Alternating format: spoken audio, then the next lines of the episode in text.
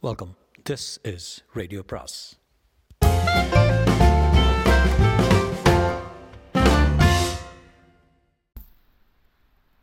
பொன்னியின் செல்வன் அத்தியாயம் நாற்பத்தி நான்கு மலை குகையில். கொள்ளிடத்தின் தென்கரையை அடைந்ததும் ஆழ்வார்க்கடியான் மேற்றிசையை நோக்கிப் போனான். கொள்ளிடத்தின் உடைப்பினால் எங்கும் வெள்ளக் காடாக இருந்ததை பார்த்தான். ஆயினும் கொள்ளிடத்தில் தண்ணீர் மட்டம் குறைந்து வந்ததைப் போல் உடைப்பினால் தண்ணீர் பரவியிருந்த இடங்களிலும் வேகமாக தண்ணீர் வழிந்து கொண்டு வந்தது. கடைசியாக திருப்புறம் பயத்தை அடைந்தான். அந்த ஊர் மட்டும் அவ்வளவு வெள்ளத்தினாலும் பாதிக்கப்படாமல் இருந்ததை பார்த்து வியந்தான். ஆதிகாலத்தில் உலகமே பிரளயத்தில் ஆழ்ந்தபோது திருப்பரம்புயம் மட்டும் தண்ணீரில் மூழ்காமல் இருந்தது என்று வரலாறு இதனாலே தான் ஏற்பட்டது போலும் என்று எண்ணிக்கொண்டு பள்ளிப்படை காட்டை நெருங்கினான். அங்கே புயலினால் பல மரங்கள் சாய்ந்து விழுந்திருந்த போதிலும் அவன் ஒளிந்து பார்ப்பதற்கு வேண்டிய அடர்த்தி இல்லாமற் போகவில்லை. அவ்விதம் பார்த்தபோது பள்ளிப்படை கோயில் வாசலில் ஆண்கள் மூவரும் ஒரு ஸ்திரீயும் நின்று பேசுவது தெரிந்தது. நன்றாய் உற்று பார்த்தபோது எல்லாரும் அவனுக்கு முன்னாலே தெரிந்தவர்கள் என்று அறிந்தான். அதே பள்ளிப்படை காட்டில் முதன் முதலில் சதி ஆலோசனைக்காக கூடியவர்களில் இந்த மூன்று ஆண் பிள்ளைகளும் இருந்தார்கள். ஒருவன் சோமன் சாம்பவன் இன்னொருவன் கிரமவித்தன் மூன்றாவது ஆள் இடும்பன்காரி. ஸ்திரீ படகோட்டி முருகையனுடைய மனைவி. அவர்களில் இடும்பன்காரி மற்றவர்களுக்கு ஏதோ சொல்லிக் கொண்டிருந்தான். அச்செய்தி அவர்களுக்கு உற்சாகத்தை அளித்ததாக தெரிந்தது. சரே அப்படியானால் நாமும் பச்சை மலை அடிவாரத்துக்கு உடனே புறப்படலாம். போய்ச்சேரி என்னோட இரண்டு நாள் பிடிக்கும் என்று சோமன் சாம்பவன் கூறியது ஆழ்வார்க்கடியான் காதில் விழுந்தது. அவர்களுக்கு முன்னால் தான் அங்கிருந்து புறப்பட்டு விடலாம் என்று எண்ணி ஆழ்வார்க்கடியான் திரும்பினான். அவனுடைய மார்புக்கு நேரே சிறிய கத்தியை கொண்டு கண்டு திடுக்கிட்டான். அதை பிடித்திருந்த கை பூங்குழலியின் கை என்று தெரிந்தது. திகைப்பு நீங்கியது. இருவரும் ஒருவரை ஒருவர் தெரிந்து புன்னகையினால் தங்களின் வியப்பை தெரிவித்துக் கொண்டார்கள். சதிகாரர்கள் அங்கிருந்து போய்விட்டார்கள் என்று தெரிந்த பிறகு ஆழ்வார்க்கடியான் பூங்குழலி தஞ்சாவூரிலிருந்து நீ எப்படி இங்கே வந்தாய்? எதற்காக வந்தாய்? என்று கேட்டான். பழி வாங்குவதற்காக வந்தேன். என்றாள் பூங்குழலி என்ன பழி? எதற்காக? இவர்களிலே ஒருவன் என் அத்தையை கொன்றுவிட்டு ஓடி வந்த பாதகன். அப்பாதகனை விடாமல் பின்தொடர்ந்து இவ்விடத்தில் வந்து பிடித்தேன். இங்கே இன்னும் மூன்று பேர் அவனுக்கு முன்னால் வந்திருந்தார்கள். அதிலும் என் அண்ணன் மனைவியை அவர்களுடன் பார்த்ததும் திகைத்து போனேன். அதற்குள் நீ ஒருவன் வந்து குறுக்கிட்டாய். இப்போது என்ன செய்யலாம்? நீ எனக்கு உதவி செய்வதாயிருந்தால் இவர்களை விடாமல் தொடர்ந்து போய் என் அத்தையை கொன்றவனை கொன்றுவிட்டு வருவேன் என்றாள். ஐயோ பாவம். உன் அத்தை என்றால் அந்த ஊமை ராணி மந்தாகினி தானே? அவளை எதற்காக இவர்களில் ஒருவன் கொன்றான்? என்று ஆழ்வார்க்கடியான் கேட்டான். அத்தையை கொல்ல வேண்டும் என்று நினைத்து கொள்ளவில்லை. சக்கரவர்த்தியை கொல்ல நினைத்து அவர் மேலறிந்த வேலை என் அத்தை தாங்கிக் கொண்டாள் என்றான். ஓஹோ அப்படியா? ஊமை ராணி தன் உயிரை கொடுத்து சக்கரவர்த்தியை காப்பாற்றினாளா? இதெல்லாம் எப்படி நடந்தது? சற்று விவரமாக சொல் கேட்கலாம். விவரமாக சொல்வதற்கு இதுதான சமயம். அவர்கள் தப்பித்துக் கொண்டு போய்விடுவார்களே. பூங்கொழி அவர்கள் போகும் இடம் எனக்கு தெரியும். எதற்காக யாரை சந்திப்பதற்காக போகிறார்கள் என்று யோகித்துக் கொண்டேன். வழியில் அவர்களை தடை செய்யாமல் இருப்பதே நல்லது. அவர்கள் போகும் இடத்துக்கு நாமும் போகலாம். அங்கே நான் தெரிந்து கொள்ள விரும்புவதை தெரிந்து கொண்ட பிறகு நீ உன் பழியை முடித்துக் கொள்ளலாம் என்றான் ஆழ்வார்க்கடியான் அப்படியானால் புறப்படு. போகும்போதே தஞ்சாவூரில் நடந்ததையெல்லாம் உனக்கு விவரமாக சொல்கிறேன் என்றாள் பூங்குழலி. இருவரும் கொள்ளிடத்தை படகின் மூலமாக கடந்து அக்கறை கடந்தார்கள் அடைந்தார்கள். வடமேற்கு திசையை நோக்கி பிரயாணம் செய்தார்கள்.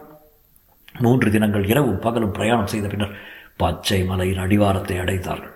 அந்த அடிவாரத்தில் அடர்ந்த காடு மண்டி கிடப்பதால் கிடந்தபடியால் இவர்கள் தேடிச் சென்றவர்கள் அங்கே இருக்கக்கூடும் என்பதை லேசில் கண்டுபிடிக்க முடியவில்லை. இவ்வளவு பிரயாசையுடன் பிரயாணம் செய்து வந்தது வீணாகிவிடுமோ என்று மனச்சோர்வு அடைந்தார்கள். திடீரென்று ஆந்தையின் குரல் ஒன்று கேட்டது. பதிலுக்கு மற்றொரு குரல் அதே மாதிரி கேட்டது. ஆழ்வார்க்கடியானுடைய முகம் மலர்ந்தது. பூங்குழலிக்கு சமீட்சை மூலமாக பேசாமல் தன்னுடன் வரும்படி தெரிவித்தான் ஆந்தைகளின் குரல் கேட்ட இடத்தில் இடைவெளி தென்பட்டது. அங்கே ஏழு எட்டு பேர் இருந்தார்கள். சிலர் நெருப்பு மூட்டி சமையல் செய்து கொண்டிருந்தார்கள். மற்றவர்கள் பேசிக் கொண்டிருந்தார்கள். முன்னமே அங்கு வந்து இருந்தவர்களும் புதிதாக வந்து சேர்ந்தவர்களும் ஒருவருக்கொருவர் ஏதோ வியப்பான செய்தி சொல்லிக் கொண்டிருந்தார்கள் என்று தெரிந்தது. முன்னமே அங்கிருந்தவர்களில் ரவிதாசனும் ஒருவன். அவன் அப்போது புதிதாக அங்கே வந்து சேர்ந்தவர்களுக்கு சற்று தூரத்தில் இருந்து மலைக்குகை ஒன்றை சுட்டிக்காட்டி ஏதோ தெரிவித்துக் கொண்டிருந்தான். இதை ஆழ்வார்க்கடியான் கவனித்துக் கொண்டான். மெல்லிய குரல் புகழே நான் தேடி வந்தவர்கள் அந்த குகைக்குள்ளே தான் இருக்க வேண்டும். நான் வெள்ள குகைக்குள்ளே நுழைந்து பார்க்கிறேன். இவர்கள் யாராவது குகையை நெருங்கி வந்தால் நீ ஒரு குரல் கொடு என்றான்.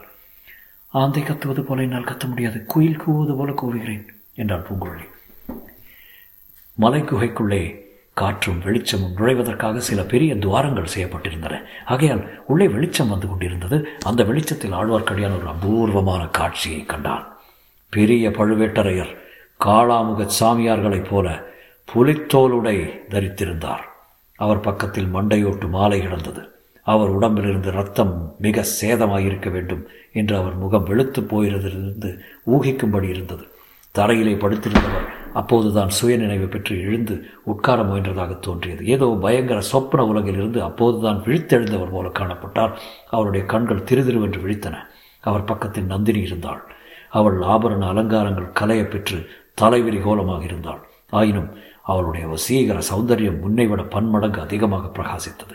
அன்பும் ஆதரவும் பரிதாபமும் பச்சாதாபமும் ததும்பிய குரலில் ஐயா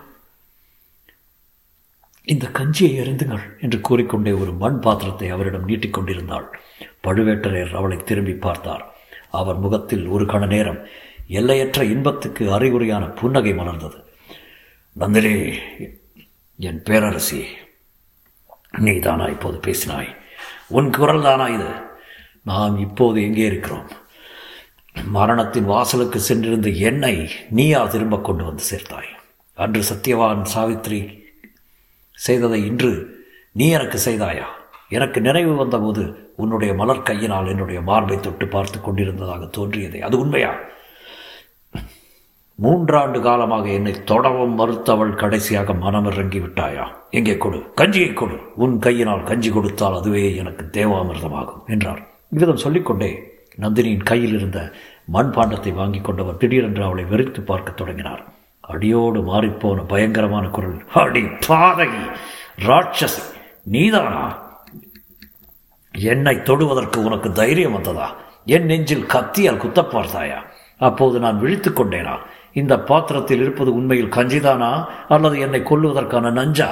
உன் கையால் கொடுப்பது தேவாமிர்தமானாலும் எனக்கு அது விஷமல்லவோ? என்று கூறிவிட்டு அம்மண் பாண்டத்தை வீசி எறிந்தார். அது தடால் என்று குகைச்சுவரில் மோதி சுக்கு நூறாகி சிதறி விழுந்தது. தொடரும்.